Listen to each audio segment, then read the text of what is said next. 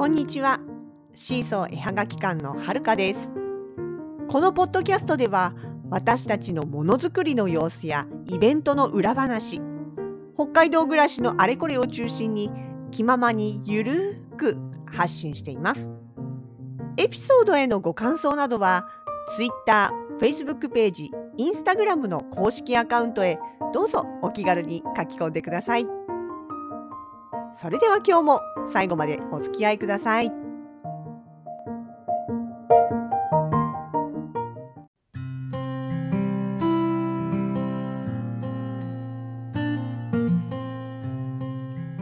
2022年12月の3日土曜日今日今日はワークショップの日でした。6月にもお邪魔しました札幌子ども専門学校さん。の方でやっているワークショップで参加費無料という特別版になっているんですねお子様と一緒に来てくださいということでお子様連れで来てくれたお母さん、まあ、もしくはお父さんおばあちゃんとあとお子さんとでお子さんの面倒はねそう専門学校の学生さんが実習の一環として面倒を見てくれるので安心してお母さん方もプログラムに参加できますよというスペシャルなメニューになっております。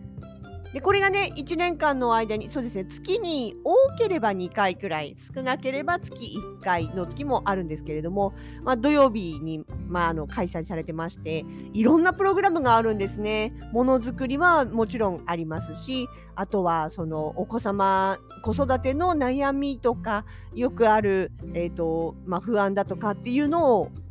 の解決してくれる知恵袋的な講座だったりとかあと栄養学だったりとか占いだったりとか本当にいろんなバラエティ豊かなメニューが用意されているんですね。でまあもちろん私たちがやらせてもらっているのはワークショップ。で、えー、子ども専門学校さんの方でいつもやらせてもらうワークのメニューは写真雑貨ものにしています。まあほらだってねお子様連れでいらっしゃる方皆さんスマホの中に絶対可愛い自分ちのあのお子さんのね写真入ってるんですよ。だからそれを使って作れるものにしてもらおうということでえーと、キーホルダーですね。透明キーホルダーとあとは、えー、普段のワークショップではやってないんですけれどもわあのなんていうのアートフレームの2つをやってます。どっちもね自分のスマホ写真を印刷して透明キーホルダーは通常のワークショップと同じなのであのそのままねアクリルの板に挟んで作ってもらうキーホルダー仕上げにしてもらうもの。とあとアートフレームの方はずいぶん昔にやってたのと同じような形なんですけれども真四角のフレームに写真を収めてでフレームの部分をですねあのいつもペンダントとかに使ってるのと同じパーツを色塗ったりとかして貼り付けてオリジナルフレームにしてもらおうという内容になってます。やっぱりね自分の写真が使えるってなると皆さんそれだけで盛り上がるんですよね。今回もあのいろいろなご予約までいただいてねたくさんの方に参加していただきました。今回来てくださった親子連れの方は皆様前から前にもこのなんていうんですかね子ども専門学校さんの遊びの広場という企画なんですけれどもこの遊びの広場に来たことのあるよという方でした。なのでねまああのなんだろう話もスムーズというかあの非常にあのなんていうかなあのあわ溶け込むのが早かったというか和気あいあいと進めることができました。でね皆さん言ってらしたのがそうあのお子さんどちらもあのどちらもっていうか皆さんあのなんていうかなご兄弟お子さんが2人以上いてで上のお子さんはもうそこそこまあそこそこって言っても小学校と低学年とかですけれどもで下のお子さんがまだ本当に何ヶ月っていう赤ちゃんだったりとかあとは、まあ、まだねヨハの保育園生みたいな子さんたちででねあの下のお子さんが生まれてからこの遊びの広場を知ったと。もうあのちょいちょい来てるんだけど上の子が生まれた時から知ってたらもっといっぱい来てたのになとかってねおっしゃってました。いやそうやっぱりね、あのー、そう安心してお子様を預けながら自分が何か作業とかその講座とかねお話を聞いたりすることができる機会って結構貴重なんですよね自分もそうだったからよく分かりますけどだからもうそれだけでやっぱり嬉しいし同じような人たちと交流できるのも嬉しいっていうのがねあるのはすっごい分かりますだからそういう大切な場にもなってるわけなんですよね。でね、今回参加された方たち、もちろん使った写真はお子様の写真です。記念日の時に撮ったそのとっておきの1枚っていうのを使う方もいらっしゃいましたし、あとね、えっ、ー、とね、ご兄弟でね、あのいるんだけども、ご兄弟2人生まれた後に、その下のお子さんが生まれた後に、兄弟揃って撮ってる写真っていうのをそれこそ0歳1歳2歳3歳とか節目の時とかにね撮ったのをずらーっと並べて現在の時間軸まで並べてコラージュにしたようなねそういう写真を選んで作った方もいました。もうそれ1枚だけで兄弟の歴史が見えてしまうみたいなね。あこういうのもありかと思って。すごいあのー、やっぱりいいですよね。本当あの写真ってさなんだろうその時にとってみればただの日常だったりするものが本当に1年2年5年10年経った時に見てみるとその日常がすごく楽しいっていうかこんな時もあったよねっていうね。もちろんお出かけしたりとか特別なところで撮った写真っていうのももちろんもちろん大事な記念にはなるんですけれども。なんか日常特にほら今スマホで日常がいつでも撮れるじゃないですか。だからそういう日常っていうのを撮ったのを後から見返すとやっぱ楽しいですよね。なんかなんだろうちょっとした日常がこそがなんかこういい思い出みたいなねなんかそういう感じっていうのかな。自分たちもそうなんですけどね。本当になんか改めてあ写真っていいなって思いますね。こういう時にね。でね今回はあれです。えあのいつもねあのお客さんだけじゃなくって生徒さんとか先生にもいいですよ作ってくださいって言って一緒にやってもらうんですね。でね あのそう。で今回ね写真のセレクトがなんかちょっとあいいなって思ったのがそう。えっとね生徒さんもうせあ先生もそうか。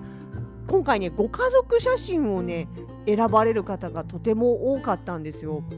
それこそ、まあ、奥さんお子さんお父さんお母さんっていう3代揃ったご家お出かけした時のご家族写真を使ってらした方だとかあとは生徒さんの方であのなんだろう成人式の時にお母さんと撮ったツーショットの写真に同じ組み合わせっていうかだから自分が何歳って言ったかな。まだそれこそ本当に幼稚園生保育園生ぐらいの時にお母さんと一緒に撮った写真とをコラージュしてというかね並べ替えて1枚の写真にしてキーホルダーに作ってた子がいたんですね。まあ、その場で、まあ、アプリでこう操作して写真加工してたんですけどもなんかさまあそもそもまずそのね自分が保育園の時の写真みたいなそういうだいぶ昔の写真がスマホに今でもあるっていうこと自体がすごいなと思うんですけど、まあ、スマホにっていうかねもしかしたらそのクラウドとかに入っててなのかもしれないけどまあでもその写真を持ってるだけでもすごいなと思うんですよね。でそれをさらに今現在のその成人式振り袖着た写真とそのちっちゃい頃の写真とっていうのをこうね並べて見れるような形に加工してキーホルダーにしてってこれね嬉しいと思いますよお母さんも。いや私お母さんだったらっていうかそれやられたらかなり感動すると思います。なんかなんていうのかな。うんお母さん大好きっていう気持ちがというか大好きっていうか感謝の気持ちっていうかなんかすごいその愛が溢れてるというかね。すごく愛を感じる写真の組み合わせだったんですよね。いやいい親子関係なんだろうなと思ってまあ実際ね生徒さんご本人もすごいあの優し優しいというか穏やかな雰囲気のね方だったのでああ素敵なお嬢さんに育ったんだなって親子関係良かったんだなってなんかそたった1枚の写真なんだけどすごくそれがね伝わってくるようなそんな写真で使った方もいました。あと別の学生さ生徒さんでえっとねこれもやっぱりちっちゃい頃の写真なんです。なんだけども一緒に写ってるのはお兄ちゃんだったんですね。お兄ちゃんと自分とが写っている写真をキーホルダーにしていてそれもお兄ちゃんが小学校低学年で自分が保育園幼稚園ぐらいかなっていうぐらいの年齢の写真なんですよね。まずさ兄弟お兄ちゃんと一緒に写った写真をそういう風に使おうって思うのも素敵だなって思いますし後々話聞いてみたらご出身がね札幌県じゃないところあの北海道のちょっとあの離れたところに学校出身なんです。ってで学校に来るために札幌の方に来てるんだけれどもお兄ちゃんも大学生で札幌県にいるんですって。だからお兄ちゃんと今一緒に暮らしてるっていう話で、えー、そうなんだ。お兄ちゃんと一緒にくあの、ね、暮らしてたらお母さんたちも安心だしいいよねって。でも兄弟仲いいんだねってあの言ってたんです実際そうなんです仲いいんですっておっしゃってたんですけどもね。まあ、それをねそうやってその写真を持っててしかもそのキーホルダーとか形にしちゃおうって思えるやっぱりそこもいい家族関係だなって思いました。で結局そこってさやっぱり親御さんたちの雰囲気というか家族全体の雰囲気が結局兄弟のところにもきっとつながっていくんだろうなと思うのでまあ私はね自分が一人っ子なんで実際のところ兄弟っていうものがよくわからない部分もあるんですけれどもねまあでもうんなんかあのなんだろうな大切に思える家族とか何かある時にあそうだ家族の写真をとかって思えるものっていいなって改めて思いました。ね。そうだからまあ親子ねお母さん方は親子の写真で生徒さんは家族の写真で先生もね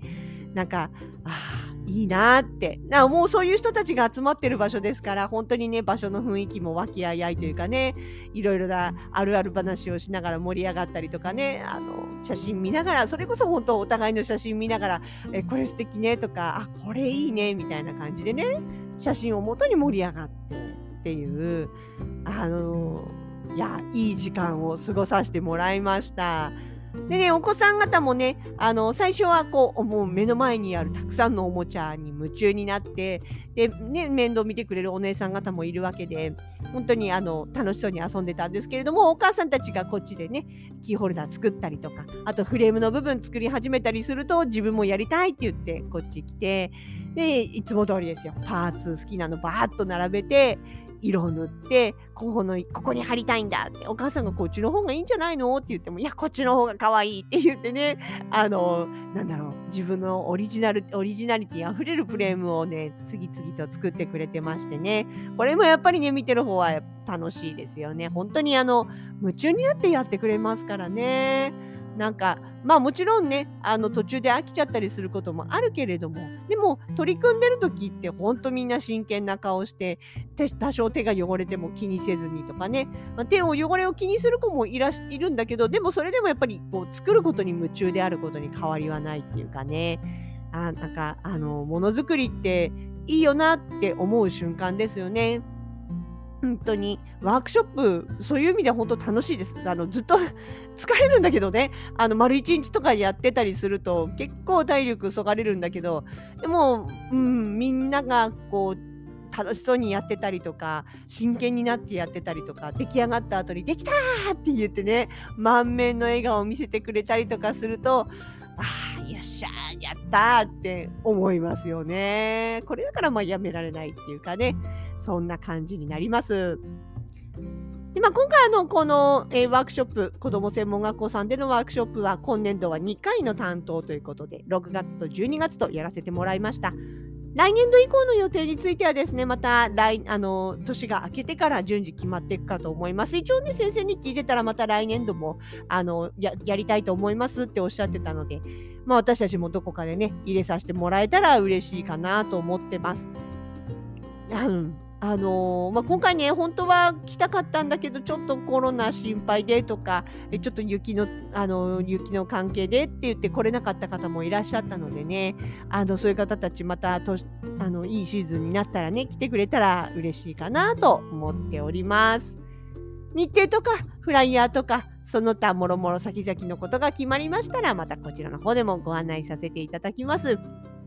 え来てくださったお客様、そして生徒さん、札幌子ども専門学校の皆様、本当にありがとうございました。また来年もぜひよろしくお願いいたします。